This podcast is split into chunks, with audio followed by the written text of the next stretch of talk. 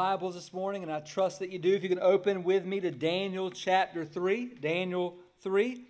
All the verses will also be on the screen today. But welcome to week 9 of a series that we are calling Jesus in the Old Testament. We are walking through the Old Testament and looking at pictures of Jesus on full display. And after today, we have four more Sundays left um, in this series. And this morning, we come to probably one of the most famous and recognizable stories in the Old Testament Shadrach, Meshach, Abednego, the fiery furnace. If you were raised in church like me, you think about the flannel board and um, all the, the pictures that were there and the, the nice little fire that was there and them walking through it. But what we come to, to see and what we already know is that these three men were men of conviction, they were men of resolve. When you hear the word resolve, just think about what comes to your mind. Maybe an Olympic athlete to think about the resolve of getting to that place, the, the, work, the effort to get them there. Maybe you think of a five year old who is resolved not to eat their vegetables, and oh, the battle that ensues there. Or maybe from a different perspective, you think of a, a cancer patient that is resolved to fight. And praise God for that fight. But the word resolve means firm determination. And what I know is in the world in which we live, we need resolve like never before. We need a firm determination in who we are and what we believe, and praise God where we're going. Many of you may not recognize the name Desmond Doss, but you may have seen the movie about him, Hacksaw Ridge. If you have not seen it, I would encourage you um, to watch it. It's a great film. I don't know how many creative liberties they probably took, um, probably many, like every other movie, but it's a, a, great depiction of his life. Doss was drafted into the U.S. Army in World War II, yet he was a conscientious objector, meaning that he interpreted the Bible in such a way that would not allow him to carry a gun. And uh, he loved his country. He wanted to serve, so he joined the squadron as a medic. And as depicted in the movie, his objections to gun made to guns made him a target to, of all kinds of ridicule. Even um, they tried to court-martial him because of this. So all kind of ridicule, all kind of things that he had to go through. And then fast forward to him serving as a field medic in Okinawa when the Japanese pinned his unit down on top of a cliff and cut down nearly every man in his unit. Many of them were only wounded, but Doss knew that if they stayed wounded overnight, they would all die. But of course, high up on the cliff, the wounded men um, were not accessible to the rescue units because anybody who tried to come up the cliff would be gunned down by the Japanese. So Doss rigged up a a stretcher that could be lowered by a series of ropes and, and pulleys to the ground below, and then all by himself, crawling under the sniper fire all night, he retrieved every wounded soldier in his unit, one at a time, and lowered them all down to safety. President Truman recognized Doss as one of the bravest warriors of World War II, claiming that 75 men owed their lives to his courage. And then Truman did something that had never been done before. He awarded the Medal of Honor to a man who never picked up a gun. In fact, I read this week that six million men served in World War II and only 43 received the Medal of Honor, and he was one of them. Just think about that. Great things in our world are accomplished through courage and resolve. Now, many people, including many people within the, within the church, have great intentions. We have great intentions of what we want to do. The problem is, oftentimes, we either lack the resolve or the courage to do it. We lack the resolve to get it done. And for most of us, courage and resolve aren't things we're born with. We must learn them and we must grow in them as opportunities and even as circumstances are thrust upon us. But I pray today that God would make us a people of courage, that God would make us a people of resolve that we would know who we are, that we would know what we believe, that we would have a predetermined picture in our hearts of standing for God. Before we jump into Daniel 3, I want to summarize for us today Daniel 1 and 2. So, Daniel 1 and 2, get in your mind, it occurs over 2,600 years ago in the Middle East. So God's people are living in the promised land, and for 800 years in the promised land, God's people were disobedient, they were defiant, and they were disregarding of God, to put it mildly. Now, God, of course, was super patient with his people, enduring with them, but finally God's patience wore out. God's patience wore thin. And just as God had previously promised in His Word, He allowed them, His people, to experience judgment and to experience justice through the invasion of the Babylonian army led by an evil king named Nebuchadnezzar. Now, that's the last time I'm going to say his full name. From now on, he's going to be Nebi. So, just so we know, Nebi from here on out. So, Nebi plundered the temple. He took everything that belonged to the Lord from the Jerusalem temple, including the gold. He enslaved a number of God's people. These people were then forced, hear this, to make a 700 mile walk from Jerusalem to Babylon. Included in that number was a man named Daniel, who this book is named after, and three of his friends, who came to be known as Shadrach, Meshach, and Abednego. They arrived in Babylon, and because of their good looks, because of their high IQ, and because of their pedigree, meaning they came from a royal line, they were chosen for the honor of serving in the king's court. But first, don't miss this, they had to be emasculated. They had to be made eunuchs. In case you're unsure of that, please ask Brother Curtis after the service and he will be glad to explain all of that um, to, to you. Just don't ask me. So, but just consider that. Think about that for a second. These boys' vision for their life in their third grade class was not, I can assure you, go and serve an evil king in Babylon as eunuchs.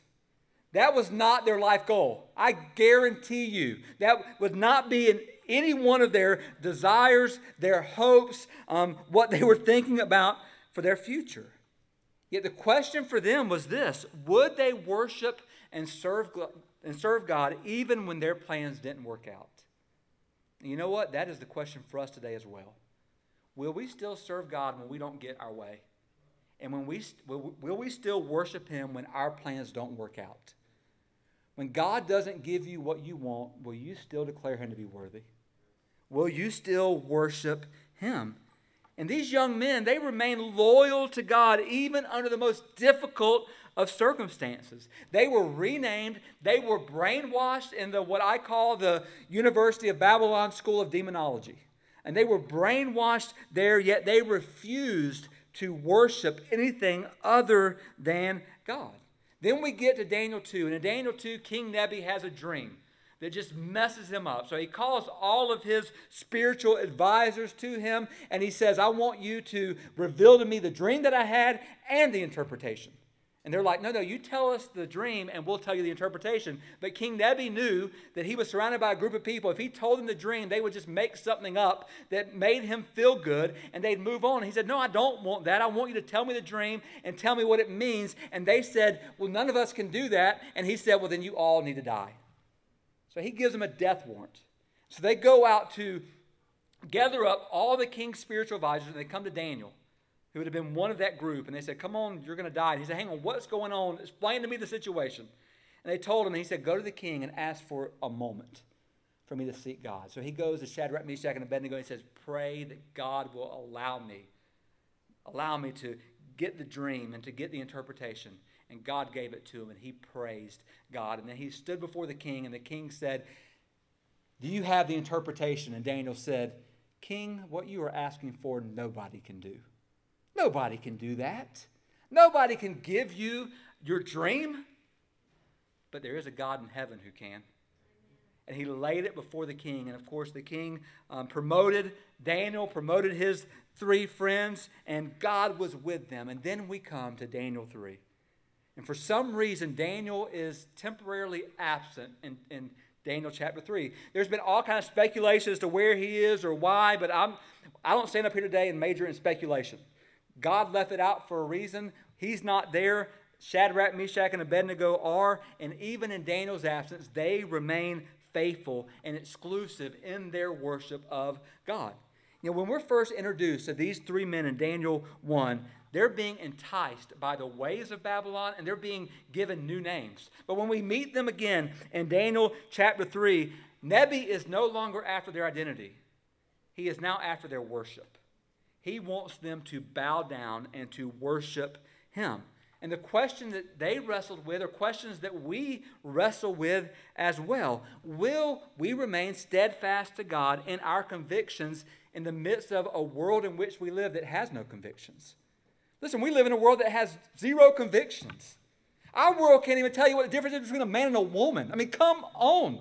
And, and yet, we have to have convictions about where we are and about what God has done. And here's the problem today, especially with our teenagers, is we're being taught there's no convictions, there's no truth, there's nothing. And here's the difference, and here's the problem this word says differently.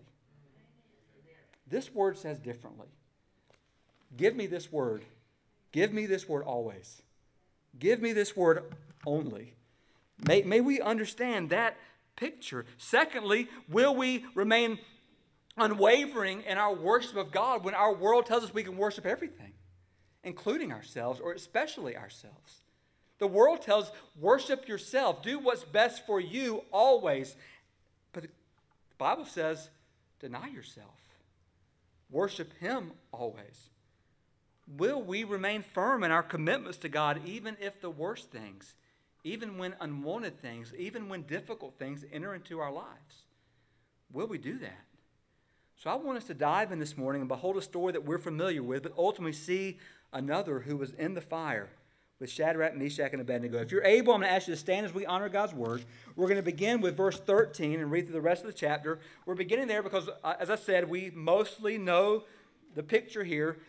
Shadrach, Meshach, and Abednego have been told to bow. They haven't bowed, and here we go. Verse 13. Then Nebuchadnezzar, in furious rage, commanded that Shadrach, Meshach, and Abednego be brought. So they brought these men before the king. Nebuchadnezzar answered and said to them, Is it true, O Shadrach, Meshach, and Abednego, that you do not serve my gods or worship the golden image that I have set up? Now, if you are ready when you hear the sound of the horn, pipe, lyre, trigon, harp, bagpipe, and every kind of music, to fall down and worship the image that I have made, well and good. But if you do not worship, you shall immediately be cast into a burning fiery furnace. And who is the God who will deliver you out of my hands?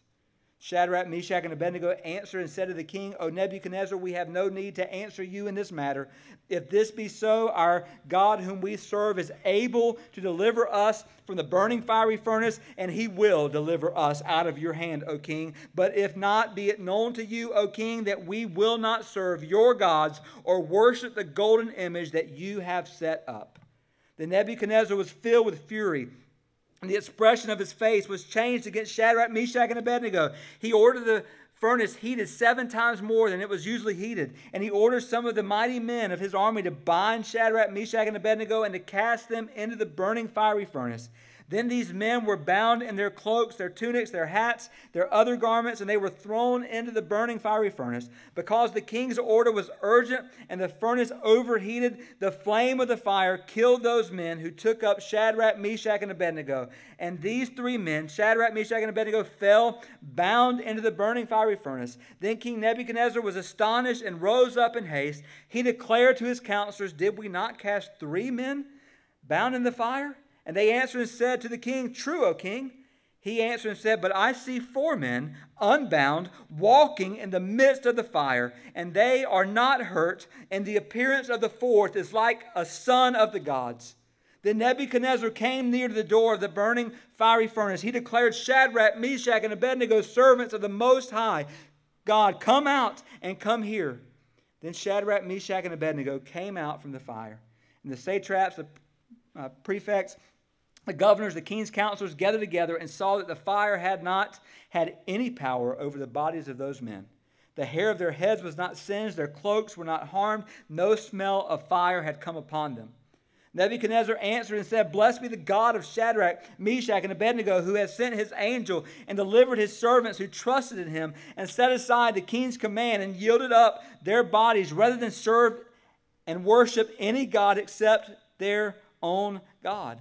Therefore, I make a decree any people, nation, or language that speaks anything against the God of Shadrach, Meshach, and Abednego shall be torn limb from limb, and their houses laid in ruins, for there is no other God who is able to rescue in this way.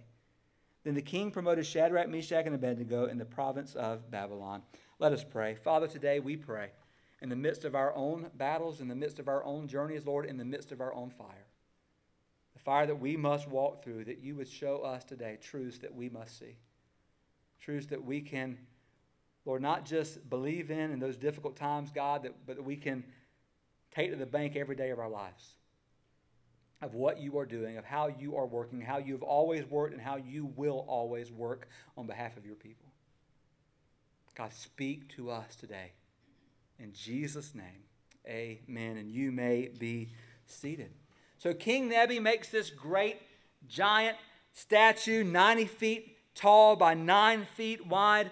The Bible says it's a golden image, a golden statue. Now, don't think two different sides here. Don't think, of course, solid gold. Don't think that. That's not the picture. But also don't think hollow. Like you know, most of us, if you were growing up, my Easters were basically every Easter was kind of the same. I got this Easter bunny, chocolate Easter bunny. I would bite into it and it was hollow. And it was like I felt gypped and I felt robbed in that moment. So don't think that, but don't think the other. Think um, the temple, you know, all the temple was, was wood and then covered with gold. So think about an image and then covered with pure gold. And many people have asked the question well, where in the world does all this gold come from? And most scholars believe that all the gold of this image came from the gold in the temple at Jerusalem. So, what King Nebi in this moment was doing is he was setting himself over the God of Israel. He was saying, There's none like me. You know, perhaps this image looked like a, a, a missile on a launching pad. Maybe it looked like the Washington Monument. I don't know, but I know it was. It couldn't be missed, and I know it was a, an image to be worshipped.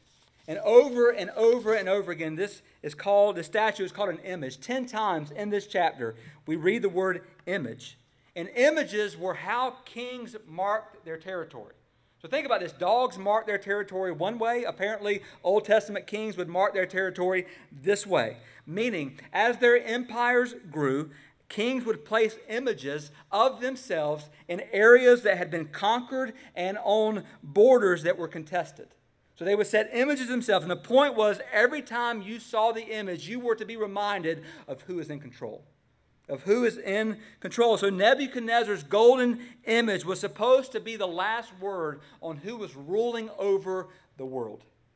Yet for Shadrach, Meshach, and Abednego, this image was a first and second commandment issue. The First commandment, we will only worship God only, alone. That's it. None beside him. Second commandment, we will not bow down, we will not worship any other image. So for them, this was a first and second commandment issue. Think about us. Just a little side note here. Did you know that the Statue of Liberty we have is a depiction of the Roman goddess Libertas? You know, we, we might not worship the Statue of Liberty in a traditional manner, but it's not a stretch to say that if we are not careful, we can begin to worship our freedom over our God.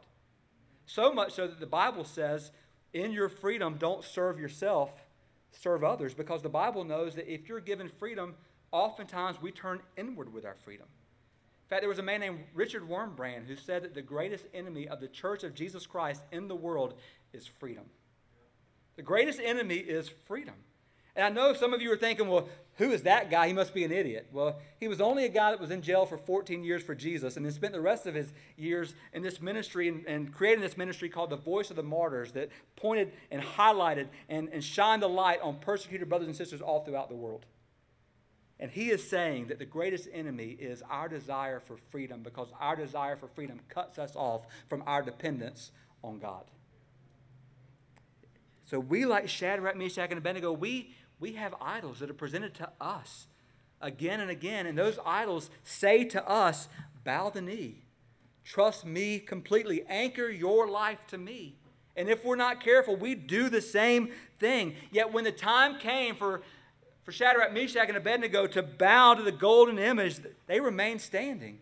It's been estimated that there were 300,000 people from all over Babylon who had gathered together in this assembly. 300,000 people. And all of a sudden, the orchestra begins to play, and 299,997 bow down, and three remain standing. I don't know a whole lot, but I know this. If you're in a crowd of 300,000 and you're the only three not doing something, you're probably going to stand out. People are probably going to notice you. So, very quickly, the enemies of Shadrach, Meshach, and Abednego sprung into action. They go and they tattle to King Nebi. And they tell him that these three refuse to bow. And King Nebi, of course, he's in a furious rage, but there's probably some grace there because he knows these guys. He knows who they are. So he calls them and he gives them kind of a gracious chance, another opportunity to bow. And he says, I'm going to give you another opportunity. The orchestra's going to play again just for you. Bow down. But then he says, But if you don't, you're going to go in the fiery furnace. And he asks this question Who is the God who will deliver you out of my hands? In other words, what he was saying is if you are so foolish as to refuse my offer, who's going to save you? And Nebi's question is really the question of the ages who is a God who will save us? Who is the God who will save us? And Shadrach, Meshach, and Abednego were so glad that he asked. Because this was not a question that they had to answer on the spur of the moment. This was a question that had been resolved in their hearts long ago long ago that had been resolved in their hearts, if challenged, to worship, to worship the gods of this world and be praised, or to worship the God of Israel and be burned to a crisp, in their hearts they had said, We'll worship God. We'll, we will worship God. They didn't have to think about it. They didn't have to pray about it. They didn't have to fast their way through it. They didn't go to Facebook and do an opinion poll and get everybody's opinions. They didn't do any of that. They had a predetermined plan. And here's what it was we will obey God always. A predetermined plan. I will obey God always. Regardless of what it costs, regardless of what everybody else is doing, we will obey God, period.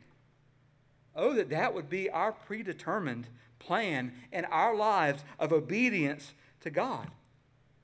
Here's where we're going this morning God doesn't always keep us from the fire.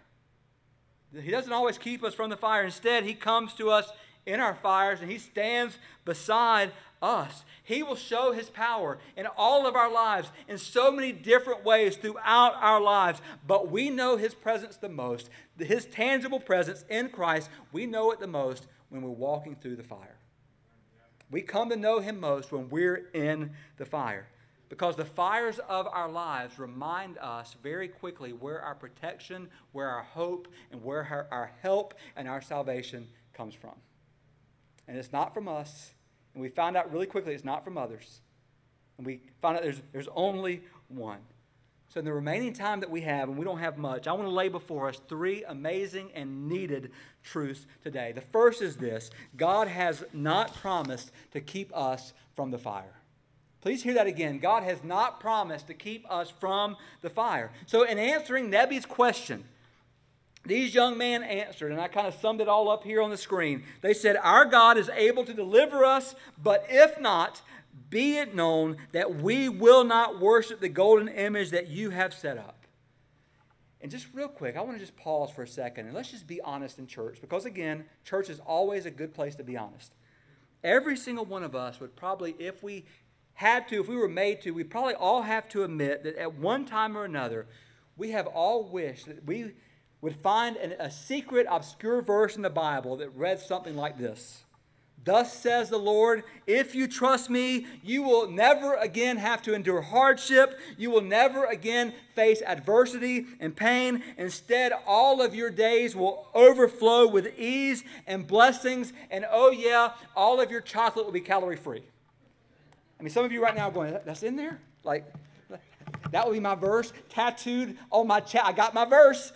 But the, the reality is, listen, we wish that was the case, yet the truth is, God never made a promise to shield us from trials. In fact, think about this. Why would God, when God didn't shield his only son from trials?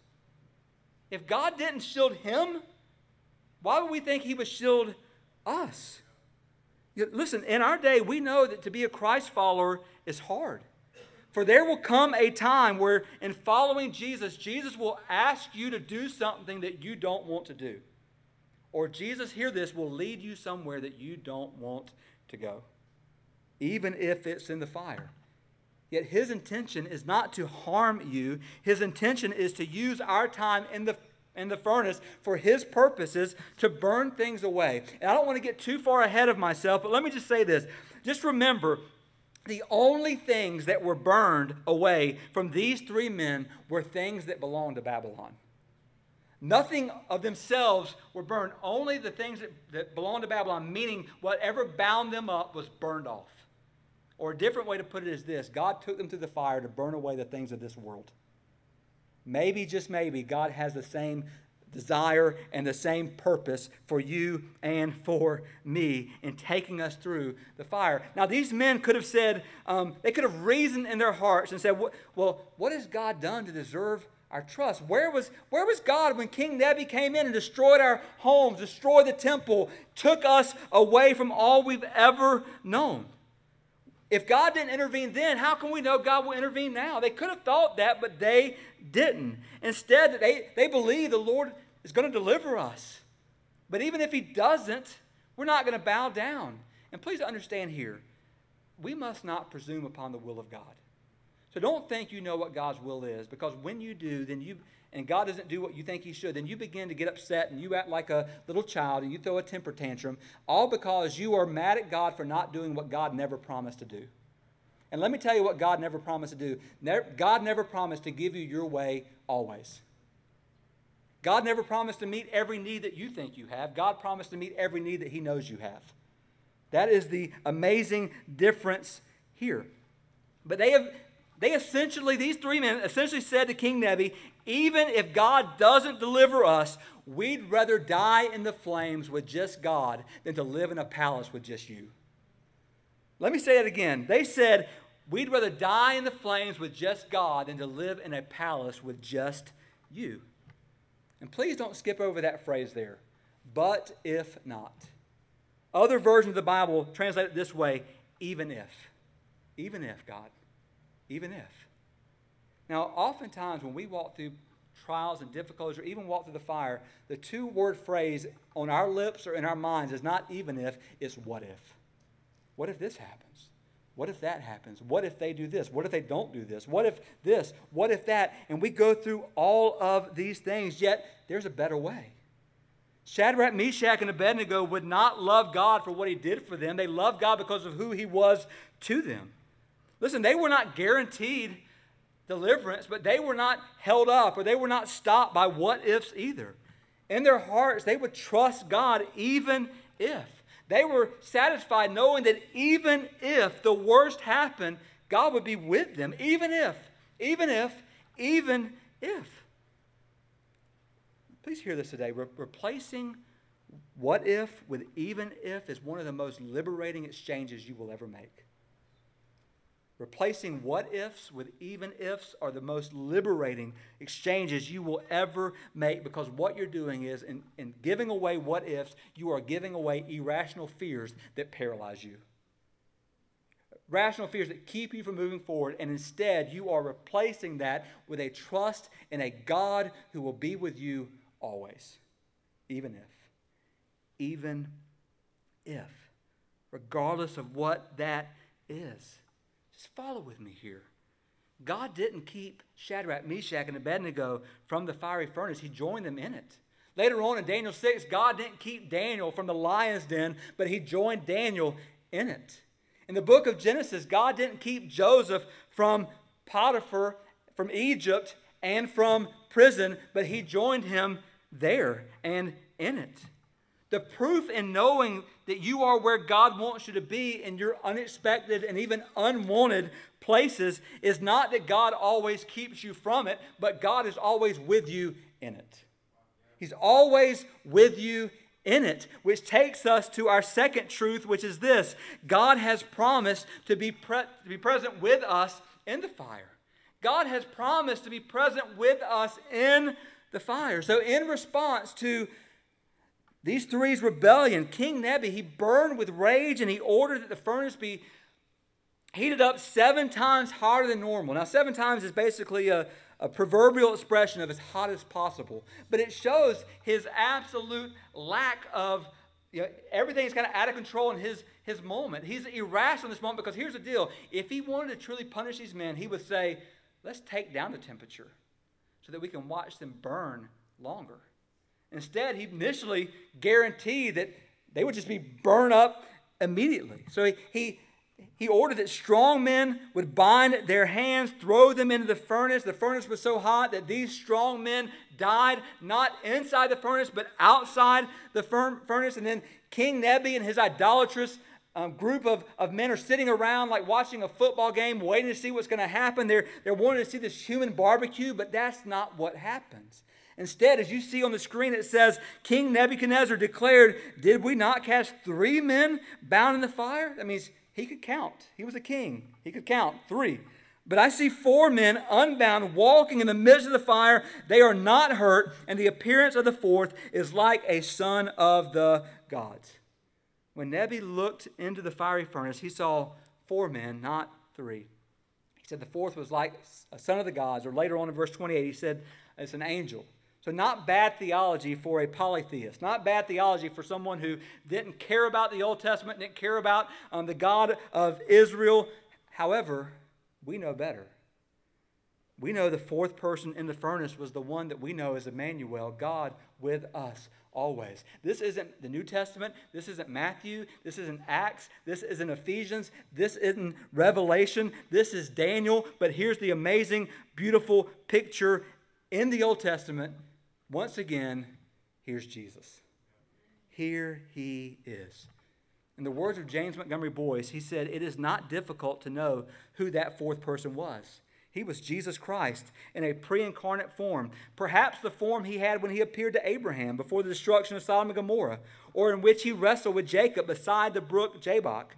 But hear this it is a vivid portrayal of the fact that God stands with his people in their troubles. God stands with you in your troubles. Let me say it again God stands with you in your troubles. Before the Lord delivered these men out of the fire, He chose to be with them in the fire. For our Savior does not always remove troubles from us, but He remains active in those troubles nonetheless. The reason we can have confidence in the midst of fire, the reason we can have confidence in the midst of affliction is that we trust in the presence of God with us, and it gives us encouragement, peace, hope, and joy no matter what comes into our lives. See, God chose and ultimately showed that His desire was not to rescue them from the fire, His desire was to rescue them, hear this, through the fire. Just imagine these men's amazement. There, there had to be a point in their lives Maybe when, as they're, they're being bound up, going, well, I guess God's not going to rescue us.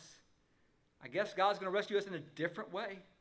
And they, they're being led up to the furnace, and they see these men that are dying, and yet they're pushed into the fire, and they're probably going, "Ooh, oh, it's hot," and they're going, "No, hang on, it's not hot." What? And then they realize we're not bound, and they look around, and they're, we're not dead. And then the most beautiful thing we're not alone. We're not alone. For there was a fourth in the fire with them. I don't know what they talked about, I don't know what they did when they walked around. All, all I know is whatever was going on got the attention of a pagan king. And it was a beautiful picture of who our God is to us. Listen, God has not promised to spare us from trials, but He has promised to be with us during them. Be with us during all of them. Listen, when our Lord carries us through adversities, whether through miraculous means or whether just through ordinary, everyday means, His presence with us will be undeniable. Maybe we can't see it in the moment, but there will come a time where we'll look back and we'll say, There's no way I got through that apart from Jesus. There's no way. There's no way I could have made it through that apart from him. And then we begin to really dissect it and we say, not only was he with me, he carried me. He held me. He, up, he upheld me. He carried me the steps that I could not walk. The th- when, when I thought the tunnel was closing in, there was no light, he kept going. And there came a moment where I saw light. And it was the other end. And praise be to God, he brought me through it, for he was with me in it. The God who brings us through it does so because He's in it. He's in it. So God has promised to be present with us in the fire. But then lastly, lastly is this God will draw us to Jesus through the fire. God will draw us to Jesus through the fire. Again, if you and I were given a test today, and that test was just one question with two answers, and the answer was this I choose with my life to A, go through the fire, or B, never go through the fire, I would guess there would probably be 100% of us, if we were to be honest, go B. I would rather never go through the fire. I'd rather never suffer. I'd rather never have difficulty. I'd rather never have those things. But in doing that, we would be missing a very important piece of the puzzle of what God is doing through those things. Meaning, through every difficulty, God is drawing us closer to Jesus.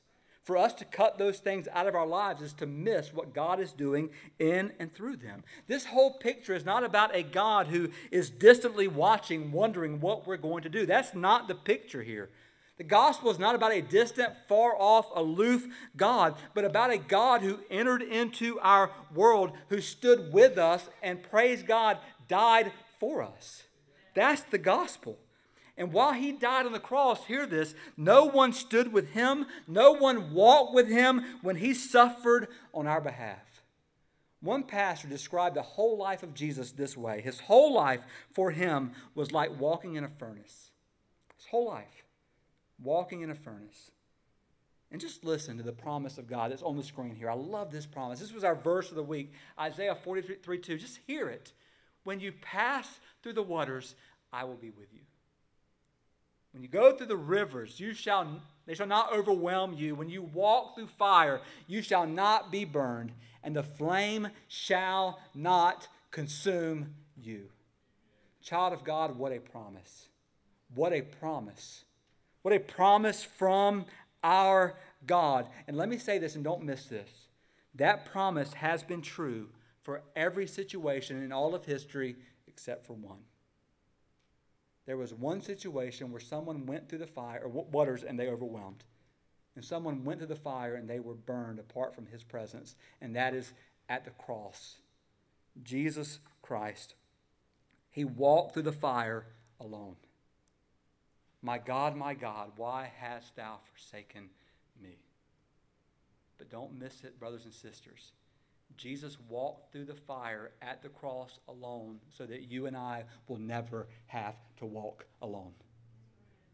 He walked through it alone so we'll never have to walk through anything alone. Anything. We will never walk through anything in our lives apart from Him. And notice that Jesus didn't manifest Himself except for inside the furnace. It wasn't outside, it was inside the furnace at the very moment when these men needed him the most. Brothers and sisters, has that not been your experience? That in, in, the fires of life, we have experienced the presence of Jesus most? That we have experienced his presence more intimately in the difficulties, in the fires? Listen, so often we go through days and maybe even weeks without any consciousness of the Lord's presence in our lives. But when trouble comes, when the flame begins to get hot around us, when our life crumbles in within us, then we discover that Jesus has been by our side the entire time. It's, it's in the fires that we experience the presence of Jesus more powerfully. Listen, He's there. He's always with us. He never leaves us. He never forsakes us. But He makes His presence known more fully in the fires. Guess why? Because we're looking for Him there. Because we want Him there. Because we need Him there. And when we need Him there, we call upon Him and we realize He is there. Are you in the furnace today? If you are, be encouraged not because you're in the furnace. Be encouraged that you're not alone. You're not alone. Thinking back on this promise of Isaiah 43 2, if the promise is that fires won't burn us, then what will they do? If fires won't burn us, then what's the benefit of going through the fires? And someone has said this God is a refiner, and that makes all the difference. Because the fires that we face then become refiners' fire meaning a refiner's fire does not destroy aimlessly like a forest fire. A refiner's fire does not consume completely like a fire in an incinerator. A refiner's fire refines, it purifies, it burns away all impurities. What a tremendous word of hope for us. The furnace of affliction that we go through is always for refinement, it's never for destruction. I think we need to hear that today. God does not want to destroy you, God wants to purify you. He wants to purify you as you walk through the fire. Or to put it a different way, just like these three Hebrew boys going through the fire burns off of us what belongs to the world. So God will allow us to go through the fire so that the things of this world that have attached themselves to us will be burned off. And God will purify us through it. If you find yourself today walking through the fire, take heart. You will not be consumed, and you will not be alone. He will be with you. He, he is with you even now. I want to end today with the words of Charles Spurgeon, who, who says this You must. Let me say those two words again. You must. One more time. You must go in to the furnace if you would have the nearest and dearest dealings with Christ Jesus. The richest thought that a Christian perhaps can live on is this that Christ is in the furnace with him. When you suffer, Christ suffers. Don't miss this today. Brothers and sisters, we live in a world where people go all over to churches, all, all places, um, chasing what's called a, gospel of escapism. You go and a pastor tells you, if you come to Jesus, bad things won't happen to you. If you come to Jesus, listen, every time you look at your bank account, there'll be numbers added to it. If you, you know, go, to, go to the doctor, even though it says cancer, all of a sudden it will say, Nope, we were wrong. You're, you're going to live forever. And we're like, Sign me up for all of that. We want a gospel of escapism, escape from all the problems, the concerns, the cares of this world. But let me tell you this if God were to give you all of that, you wouldn't need Him. You wouldn't need Him. If God gave you everything you wanted, guess what? You wouldn't thank God. You wouldn't pray to God. In fact, you would just say, I'm God and things couldn't be better. God allows us to go through difficulties so that we come to understand we're not God and we need Him. Thank God for the trials. Thank God for the difficulties as you walk through them. And thank God that He is with you, taking you through them all. I'm going to ask you to go ahead and stand. We're going to call the, the band forward as we enter in this time of invitation and consecration, continue to, to worship the Lord together. And we're going to make a, it's kind of weird how we ended. We ended the first service by singing, Wherever He Leads, I Go. That's a little different. We talk about going through the fire, and then we see, Wherever He leads, I go. But in just a second, we're about to sing, I have decided to follow Jesus, no turning back.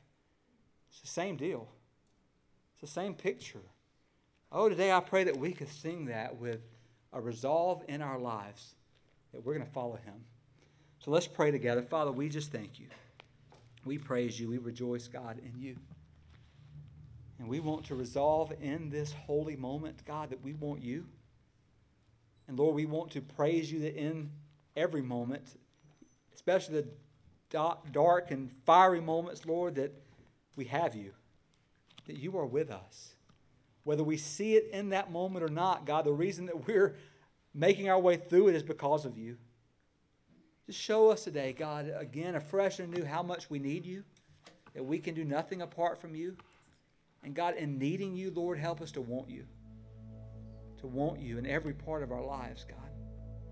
Open our lives, God, to you in every area, to not withhold areas from you, but open all of our, our lives to you. Father, have your way. Do a work, God, we pray.